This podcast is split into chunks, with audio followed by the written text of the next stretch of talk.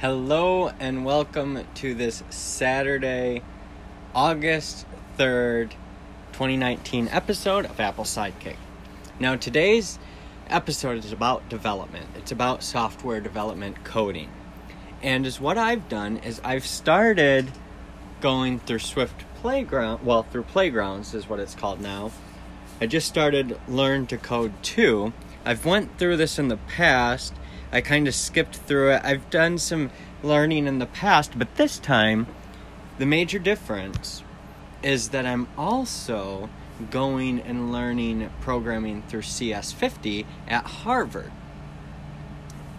On top of that, as I go through this uh, CS50 at Harvard, I'm also going to, after I'm done with that, I'm going to do some courses through Stanford to really create a good foundation for myself and I'm going to continue to strengthen my Apple specific knowledge. So, while I will be learning from Harvard and Stanford, it's more for foundation alongside with Swift Play well with playgrounds. And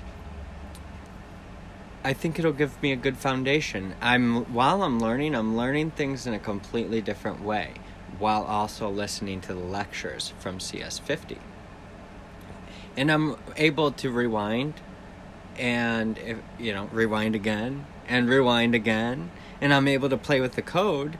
And then it gives you more tools to play with code that are similar to playgrounds but made by like MIT and that's through scratch.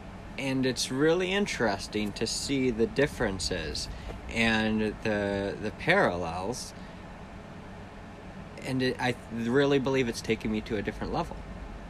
And I'm doing it every single day. A half hour of Swift of playgrounds per day, and about an hour of uh, CS50 per day. So an hour and a half per day. And while it's not as much as other people are doing, I'm also doing this Apple Sidekick podcast, the Tesla Sidekick podcast. And with those, they also inspire me to do some development research and understanding through that. So it really isn't just software, it's software, it's hardware, it's a culmination of all this stuff together with human psychology, and that's why I have multiple other podcasts as well. It's really interesting to think about where I've come from. And I took some computer programming with Visual Basic in high school. And to see where things are at now it's just a whole different level. There's there are parallels for sure, but the the possibilities with computers. When I learned programming, I was it was in 2001.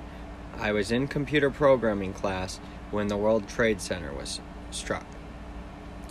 We were using floppy disks, 3.5 inch floppy disks, like 1.44 megabytes on those.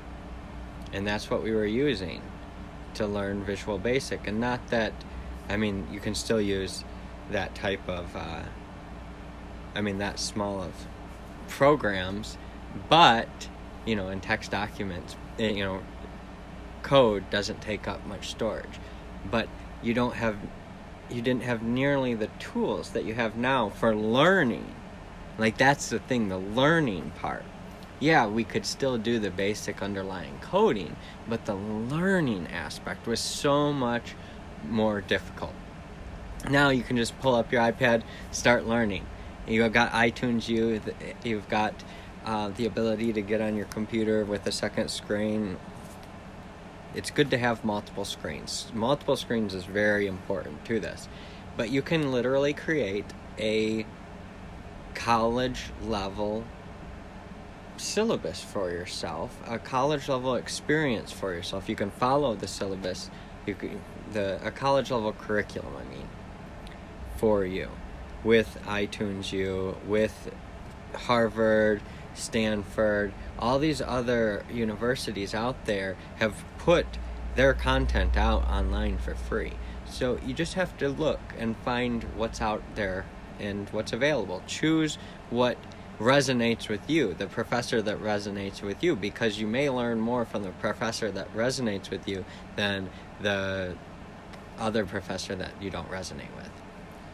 just my thoughts. It's a really cool experience to think back when I was in high school, you know, 14 years old, I think. Yeah, 14 years old in 2001. And I was learning programming. And now I'm 32 years old and I'm learning programming and I'm going to put it to use now. I've, I've put some of my knowledge to use in some stuff, but it's just been a, a very vague underlying programming. Now I'm really going through it. I've, I've scheduled it out, and if you've watched my shows over the last month, since I started, we're on episode 28 now. I've talked about it, but now it's scheduled. I've started doing it for a few days, and I'm scheduling more and really creating my life and designing my life in the way that I want it. So I'm really excited to move forward with this, uh, w- with programming, that part of it, with learning. And I suggest if you want to learn programming, if you want to, you know, open your mind in that way, you should check it out. You should check out CS50. Do a, a search. Harvard.edu um, has their own um, online e-learning portal that you can go through. You can also do it on iTunes U, but I think their portal's a bit better iTunes U does have some parts that are going to be better, but I would use I'm using them both. Use the resources that you have at your disposal, but definitely do it on harvard.edu. Uh, I think it's cs50.harvard.edu. cs50.harvard.edu. Um, no, that's not it. I mean, that is partially it, but the the course, the edX, that's what it is. Bug flying around. Okay, yeah, here we go. edX has the courses on there. There's a lot of really good stuff. Um, they've got Michigan X. That must be from Univer- yeah, Mi- University of Michigan programming for everybody, getting started with Python. I might do something like that as well because Python's a good a good uh, language to get to know. I think I really I mean it's what I've heard over and over and over again. So I think learning as many languages as possible, learning the underlying um, syntax and the uses of each language when the strengths because you probably will have to use multiple languages at some point at least it'll strengthen my understanding i believe and like university of michigan michigan is a major university that's the thing